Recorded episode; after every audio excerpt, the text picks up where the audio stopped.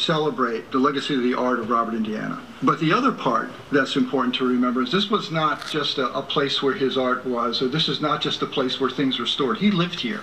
He lived on this island for over forty years, and that meant something to him. Three years after his death, Indiana's public sculptures are as popular as ever, and galleries and museums continue to exhibit his work. This exhibit of Indiana's Hartley elegies will be on display at the Farnsworth Museum in Rockland, Maine, in until January of two thousand twenty-two. There's a great richness in his work that I think will continue to appeal to both visitors and artists for lots of reasons.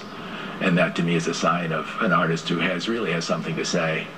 I wanted people to know that uh, he was a very complicated person, that the problems that he had in his life were of his own making, many of them, but that but that he didn't deserve what happened to him at the end, that he was badly treated at the end, and that we still haven't necessarily paid him the respects that are due in terms of his artwork.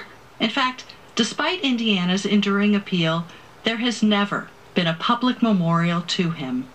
For the P B S NewsHour, I'm Jennifer Rooks in Portland, Maine.